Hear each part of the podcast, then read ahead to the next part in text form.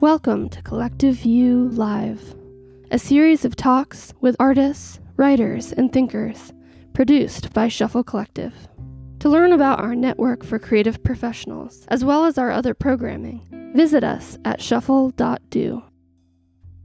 This week, a conversation on the future of the MFA, hosted by author, educator, and literary editor Maya Jeffra. This conversation was recorded live at Shuffle Collective's Literary Festival, Weekend of Words, in May 2020. The panel today is the future of MFA. And I think just looking at that phrase, we can immediately find so many points of entry. I mean, the future and MFA, which for many of us, even if we have one, is still kind of a curiosity as to what it is.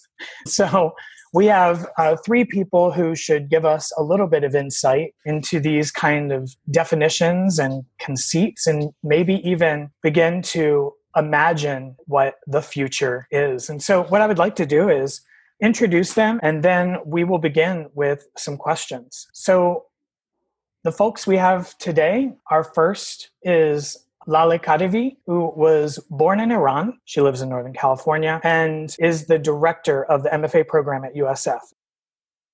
We also have Stephanie Young, who is the director of creative writing and graduate programs at Mills College. And then lastly, we have Nona Caspers. She is a professor of creative writing at San Francisco State University and served as chair. Please welcome all of them.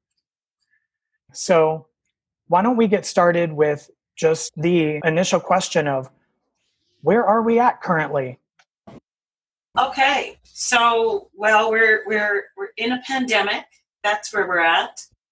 It feels like the future to me. Like we've all stepped into this speculative fiction novel, and in our in our MFA at San Francisco State, as all over, we have these days where it was like, what's happening? What's happening? What's happening? We're still having some of that.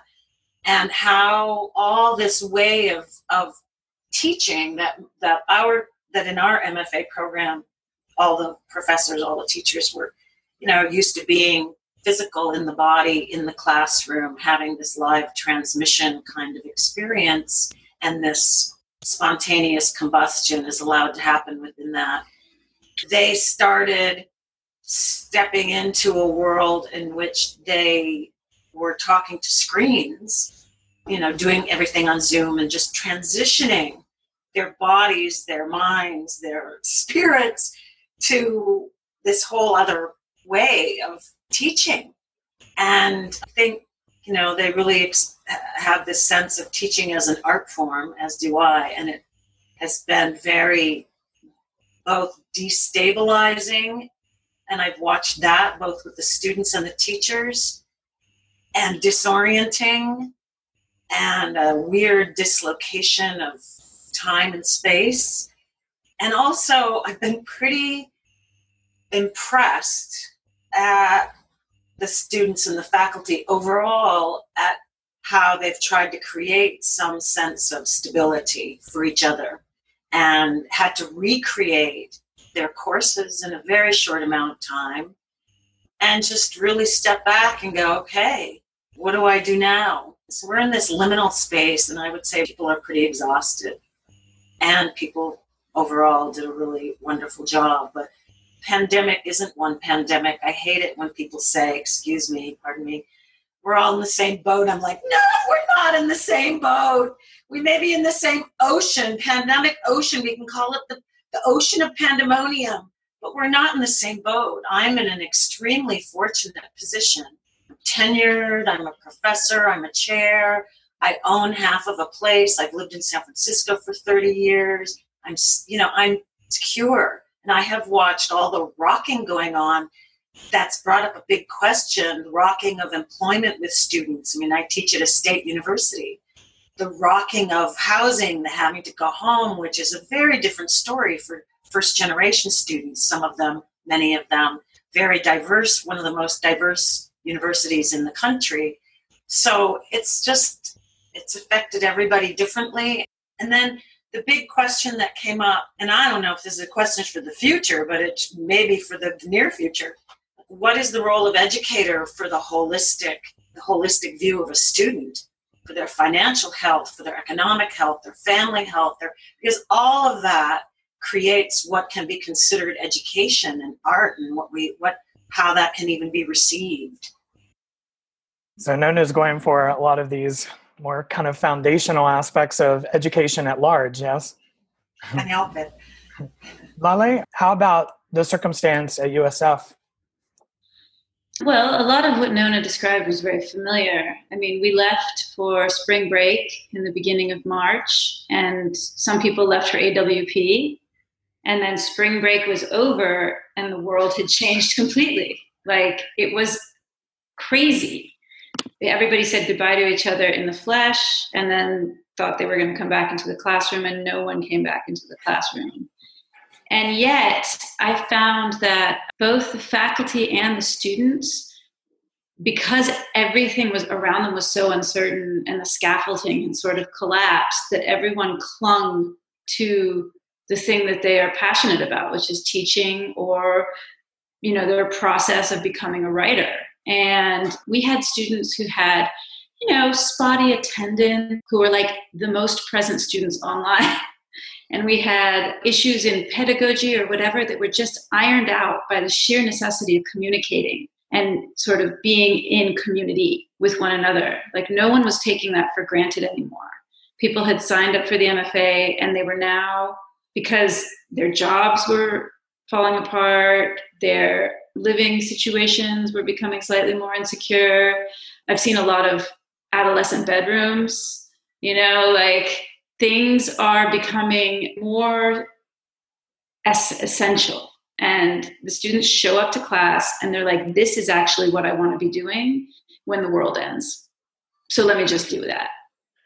And I have found it oddly, besides everything being kind of crap and my eyes hurting from the computer and the rest of it, like I found it kind of inspiring. And so when Anush approached me about this panel, I was like, that's very fascinating. I would love to talk about this because I think there's some opportunities here. And I think that the university structure that all of our programs are nestled in is going to change wildly. And I personally don't believe that the MFA in writing has any business in being in a university to begin with. So like I'm thinking, okay, this is an opportunity to like exit academia and go to the art place that I feel like we really belong.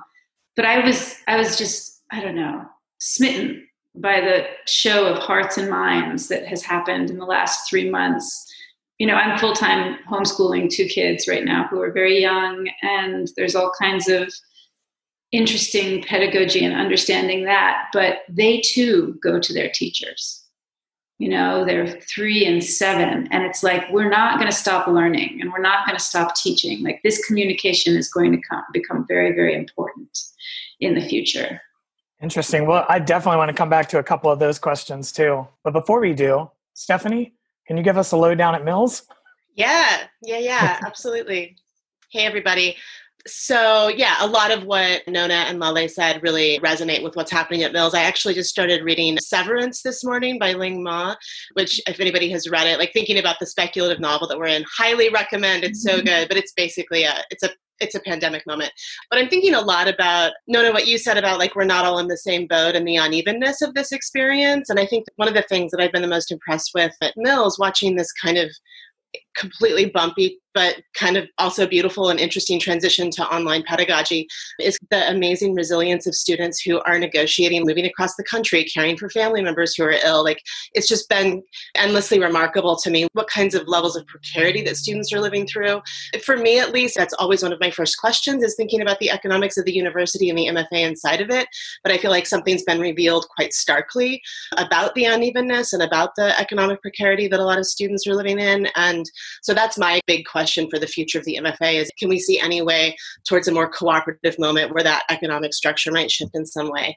Um, I mean, I guess the other, the two things I want to say is the shift to online has been super interesting. I think at the same time, it's also revealed uh, the extent to which students are interested in being together in embodied spaces I know at Mills, I don't know what other folks are doing. It's kind of fascinating to me. We um, just launched something called a Flex MFA, which was where you could move in and out of something that looked like a low res semester, which you could be local and do it, right? It could be that you, for whatever reason, like maybe you're working full time, or maybe you're like, I just really want to work with one mentor and not be in the workshop for a semester and get some sort of that one-on-one feedback because we're thinking a lot too about both the possibility and the limits of the workshop. So we launched this thing that was available that you could move in and out of flexibly. So you could go irl one semester and then go flex. And so we were sort of like oh we're perfectly positioned right? There's going to be people who want to start but who can't move across the country say in the fall right? And it's real and i think there'll be a little bit of that but I, what i've really heard is people want to be together. And i've heard that from continuing students as well. So i'm just thinking about that over you know the last five to 10 years, especially in the Bay Area, we're in this techno optimist futurist what you know whether it's like the mooc which i'm like no or any any other number of things. There's been a lot of optimism about online education and i think this moment we're like everybody's suddenly in it in this deep gritty way i think we're going to figure something out and we're also seeing its limits. So i'd be curious too what folks are doing. Our plan at mills for the fall is that we're planning on a low density social distance semester in part because our campus is really big and green and our classes are pretty small and we think we can do maybe 80% of our classes IRL, depending on what the health department says and whether we're in shelter in place with, an, with the understanding that we may have to again transition everything over. And people are still down for it. That's the other thing. Like Lolly, what you were saying, people like, this is what I want to do for the end, when the, the end of the world. Um, I'm like, that's true. I think that, that people, this is what people want to be doing, is what they're doing, which is becoming writers. But I'll be, I mean, it just feels so hard to think about this particular future of tw- the 2021 academic year, what it looks like. Are we being foolhardy to try to plan something that's in person that may have to radically shift? So I'd be curious to hear if others are, are, are planning on digital or some kind of hybrid. I mean, I think Mills is pretty particular based on our geographic location on our campus. So, like, what might be possible, but like, what the fuck is a workshop on Zoom? that, that's kind of the toggle I'm in. Just wondering to follow up with what um, Stephanie was talking about with the circumstance of Mills. I mean, USF is obviously a larger private school in a slightly more situated urban environment. And then certainly San Francisco State is gigantic. How are the administrations at this moment approaching what's going to happen in the fall? Have they talked about it? Yeah, as Stephanie said, it's pretty uncertain. Everybody wants to come back to campus. Like that's the traditional university model. I mean, Plato and Socrates talked together, you know, like this is how Western education has gone for years. So the bodies on campus is a priority for many of the universities. And no one really knows what the spread rate is going to be in August or what the sort of capacity for us to keep our distance in a classroom is going to look like. I know that I've heard people in other departments say they're willing to teach classes in the gym because then you can guarantee i mean granted our classes are all much smaller you know because we're mfa but like if you have a big english seminar 40 people 60 people the distance you have to have between them is enormous I think pragmatically, everyone is heading in with the optimism of meeting on campus in August and also getting ready once the next wave of infections comes in the fall to hop right back online, should that be necessary. You know, it did have its drawbacks, but it worked in some ways, especially in the beginning, because we were able to be physically in class together in the, be- in the start of the semester and so we got to see each other as i told my students like we got to smell each other we got to like kind of know each other a little bit. And then so when we got online it wasn't terrible. But starting online i think would have a kind of brutalist aspect to it. Yeah this is really interesting because we have undergraduate we have a ba ma and mfa in the creative writing department. And we have process courses and workshop courses. And the MFA is small, the MA is small classes. But because we're lodged in the big, there, there came up all these questions of, well, then they'd have to come in and clean the building, or how, do, how many students could be on campus at the same time. And, you know, there's so many questions. I go to these LCA chairs meetings and university chairs meetings, and I'm just I, I walk out and I'm thinking, wow, these details are mind blowing. Things that I would never think about that they have to think about. The administration, you know, they're thinking about it just in sheer numbers. But what Lolly brought up that I thought was really interesting that has also been a conversation at, at uh, SF State is because we started out together, it made a big difference. And so the teachers are all saying, could we start in person? I would really like to start in person. But then the university is starting to talk about, well, but if we're going to have that movement online, can be so destabilizing. Are students going to come back? Do they come back and try to get housing? Do the students moving here from other places, the new MFA students, do they move here? How do they plan their lives, not knowing whether it's going to be online or not online? So the university is starting to ask please think about if your classes can go online, they don't want to rock the students more. And I get that. Mm. Meanwhile, the teachers are like, oh, couldn't we just start in person? But I don't know if the university is going to feel that, like that's safe enough for such a big place. Because we have the art classes, right? They might get priority for taking over room space. I don't really understand how they're going to figure it out. This conversation is produced by Shuffle Collective. Learn about our network for creative professionals at shuffle.do.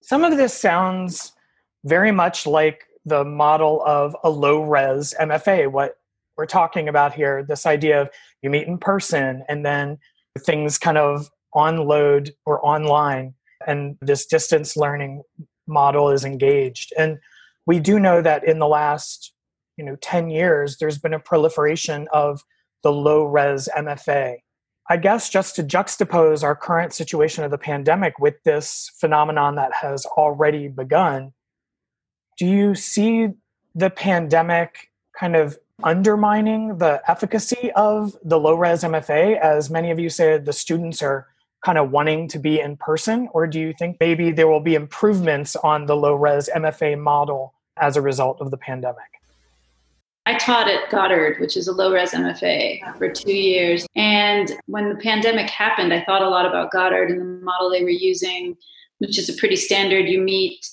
twice every year for 10 days, you bond physically, and then you go off and you write in contact with one single professor, person, mentor, instructor. And they attract a different kind of student. Like this is before, I don't know what it's going to be now, but the low res model attracts someone who is unwilling to move their life to another city and start from scratch, who's not as interested in the social community engagement aspect, who has a project and they just want to kind of get down to it. And that's a kind of MFA student. And low res programs, I think, are perfect for them. I find in the non low res programs, there's students who are really craving community who haven't really found their feet totally as artists and who are looking towards the community to help them do so. And these programs are more expensive because they are ground based. You get to go to readings with people, you get to bounce your ideas off these people you meet. And that happens not just for 10 days, but for like, you know, two years. So the education keeps happening in the aftermath of the class itself. So I think that this, as Nona mentioned, having some sort of ideas about the future of an art program or an MFA in which there is physical engagement and then going away to do the work and then physical. But I have been thinking a lot about Goddard and about what the students got from that program and how it worked. And it, to me, it comes down to different kinds of students. Like I may, maybe Stephanie is experiencing with the applicants for the Flex model, their needs are slightly different. They're on a maybe a different path yeah, it's interesting to me because we really envision that being more, it's not a it's not like you opt into something, right? It's something that actually feels much more like the moment that we're in, where people are going to be moving between lots of modes. So I don't know. I mean, this again comes back to like the MFA being nestled inside of an economic model that wants the MFA to make money. I mean, and I think we're already seeing this across all sorts of, I've seen tons of articles about this where students are like, I don't want to pay the price, the same price, if I'm going to be getting curriculum delivered online. It's not the same thing. Can a university model survive if it if it suddenly has to lower all the tuition? Probably not. Hey Mimi, I saw you're in the chat the question about like, is anybody interested in thinking about the MFA future, not pandemic? And I don't like, I right now feel act- actually unable to because the pandemic feels both like it's going to build on sort of the profound economic problems inside of higher education that have been accelerating since 2008. And I'm worried, I, I feel both like worried and potential about what this moment might do. I think we'll probably see a lot of the small privates close. We're already seeing that happen. I think we're probably going to see a lot of consolidation of institutions questions and and then it's we're going to have the same set of questions about like who has access what does it cost who gets what for what money? And those questions feel like i don't know how any of us inside of these larger structures have capacity to push back up on those questions. I think to varying degrees we do and we don't but those feel like the really pressing questions for me for sure. And i also think this question about like oh there's been the the non low res student and the low res student, I think we might see something more like we, there's an MFA student and they have both varying needs and various access points. And the person who might have been six months ago uh, um, interested in moving now conditions are not such that they can move. So, how can that student still access the community? And I think the question will be how in the world do we build and create community that looks like the non low res model inside of these kinds of screens and these kinds of movements? I love that question because that I think is what we're working with. That's what all the teachers are asking in a way. How do we create? And technology will change, will evolve, the technology will evolve, but how do we keep the soul of the MFA, keep the soul of face to face, whatever can be kept? Or how, how do we translate? How do we translate community to online community. I guess I just really always fear that the pressures of capitalism are just going to keep reducing the arts, the MFA into smaller and smaller boxes. And I mean, if we can get your money, but we don't have to house you in a building or we don't have to worry about you, we don't have to give as much financial aid, we don't have to have classrooms we don't have to pay teachers to move here. We don't have to convince teachers to move here by giving them special packages. And, you know, we have to really think about well, who can afford to move to the Bay Area and live on a state university professor's salary? I mean, I have questions like that how we can keep the pressures at bay. We're not keeping them at bay now. I mean, there's always this question of, well, if your enrollment drops and your money drops, then everything starts to drop. And it's like, okay, so what classes are drawing students? And so that's what I fear that it's just going to become more and more corporatized education. So the MFA becomes just part of all that even more. It's like, you know, the issues around late capitalism and how they're affecting the university as an institution and also as an economic machine is maybe in the subtext of what Laleh was mentioning earlier that perhaps the MFA program has no business being in the university setting. So maybe Laleh, could you expand on that a little bit? Because that will definitely be more a general future that both is within and outside the purview of the pandemic.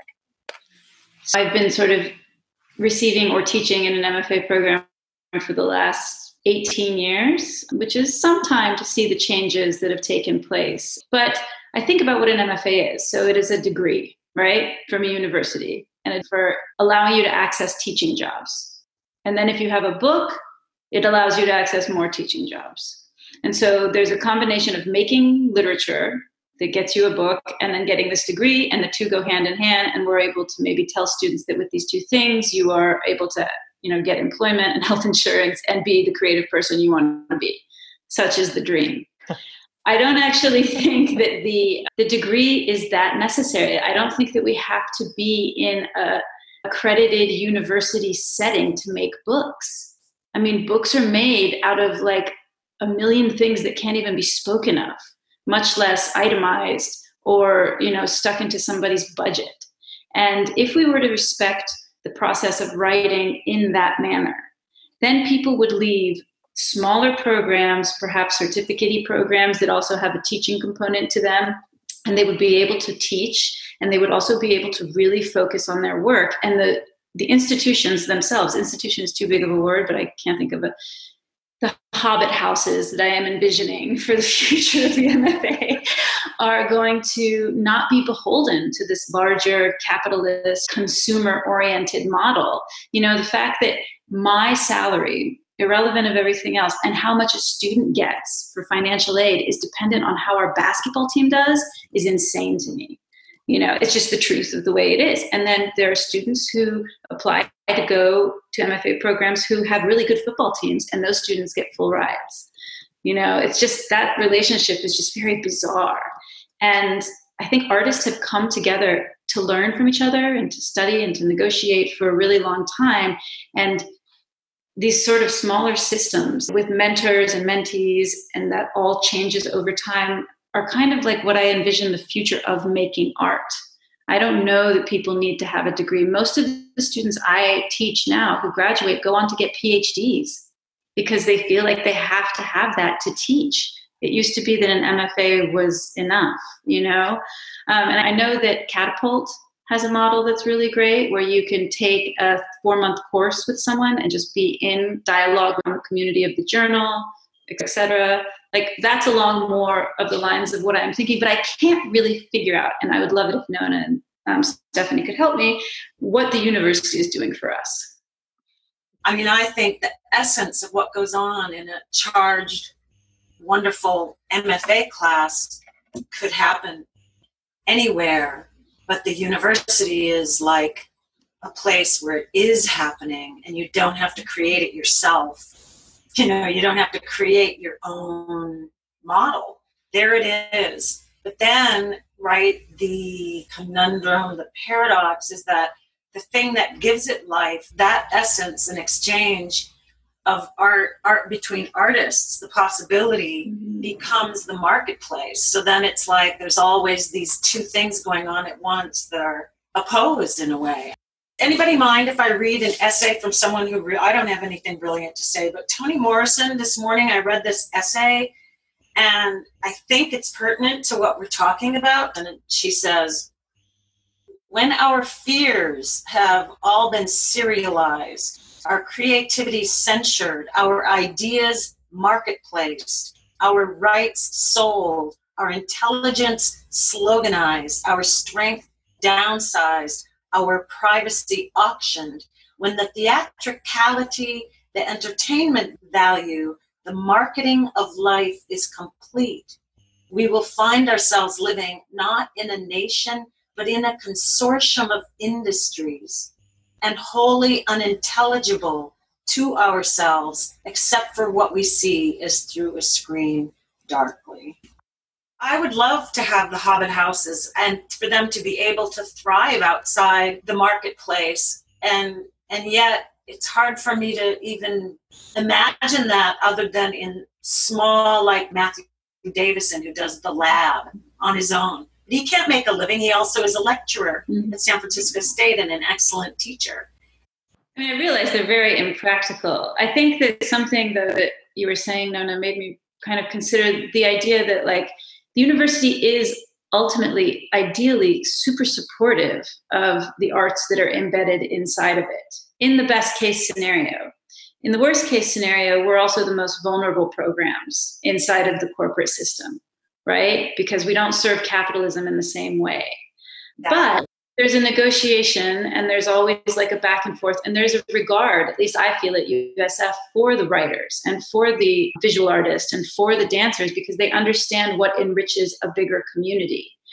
And these are all like the noble ideals that everyone sets out to follow. And i think a pandemic is going to test a bunch of noble ideals. And so i think it's up to us as programs and as people who enjoy teaching to figure out other modes in which to teach when I think about the future of MFA, I don't think of it as I think of it in my students' eyes, but I also think of it in my own eyes. Like, what do I want to be doing as the world ends? Like, I do want to be teaching. That seems like a good thing.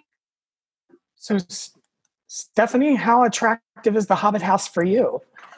I, I was just sitting here thinking, like, I, of, how, who could argue against the Hobbit House? I'd have to be a monster to argue against the Hobbit House.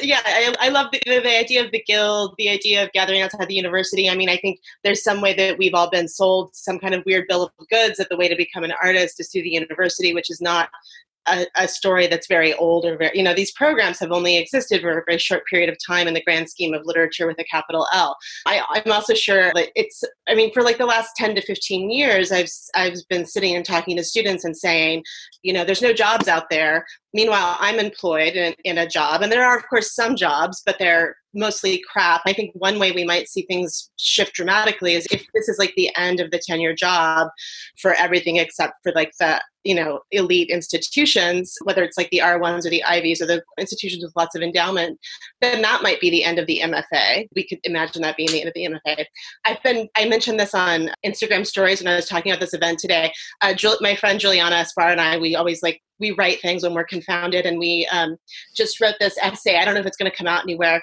but our idea was a new deal for higher education which i think there's something that we've become so we're just like this is the corporate model we've been given this is what education is it's no longer a public good. Like we're just sort of, let's get let's leave it let's go to a hobbit house it's over.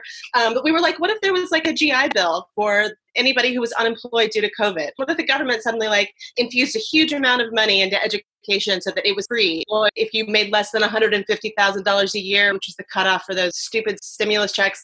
And what if suddenly like the consolidation that we're probably going to see where we lose the middle schools and we keep the top because those are the places where tenure remains, where all sorts of good compensation remain or at the very top. But what if we created like a large consolidated system that was free? what would happen then?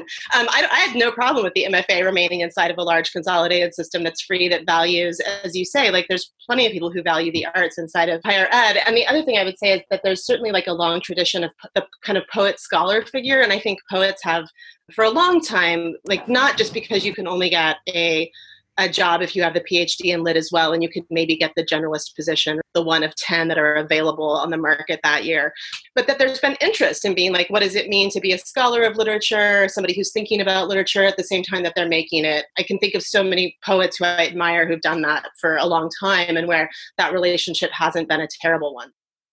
I mean, that socialist socialist education wouldn't that be something if that were the future of the MFA and the future of education? I mean, it's hard for me not to go to whole education. One, my mother was pulled out of school in the eighth grade, so I'm the first generation of high school, very working class family. So my whole life there was this this sense of you have to get an education, you have to get an education.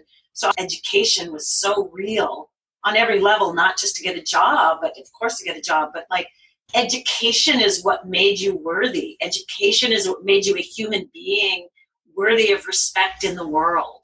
Education is what gave you the language to talk about who you are and and for other people to listen, you know. So I have a lot of complex passions around that. You know, in some way I'm so happy that I'm in a university and I'm so happy for everything the university does for everybody everywhere.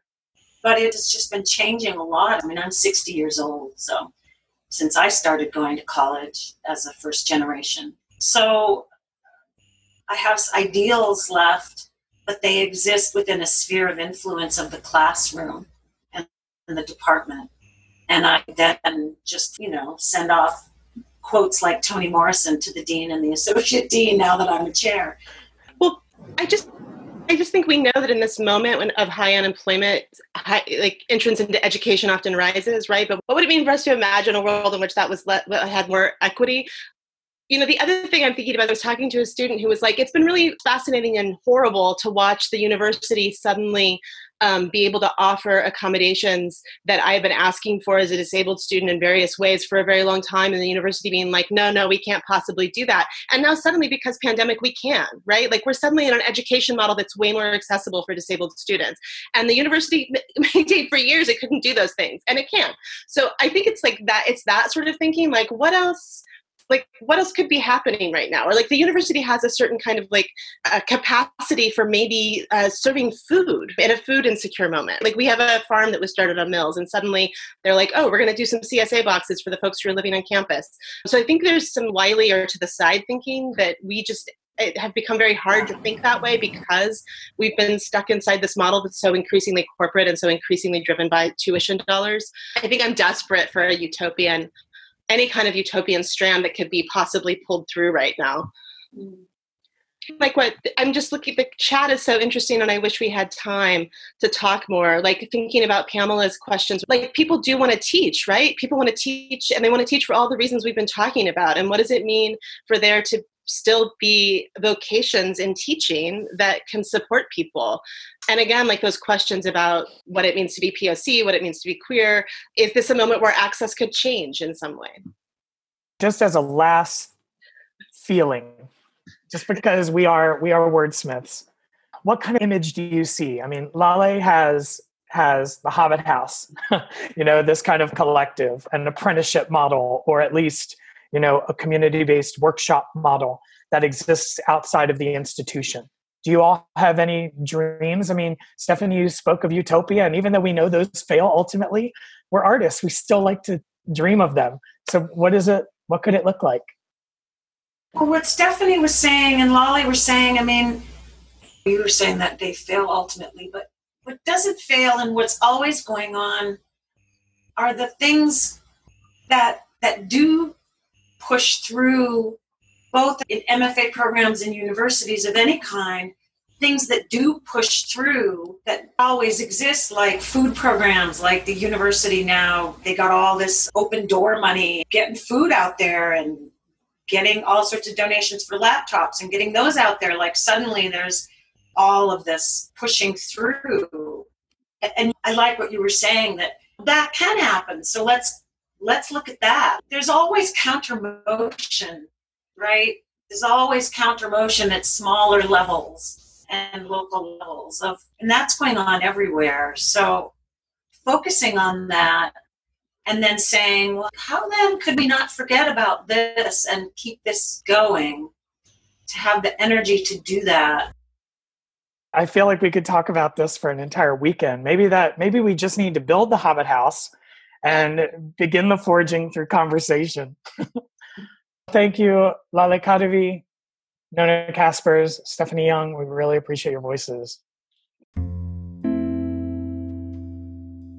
This conversation was recorded live at Shuffle Collective's Literary Festival, Weekend of Words. To learn more about Shuffle Collective, visit us at shuffle.do. You can also find more information and links in the show notes.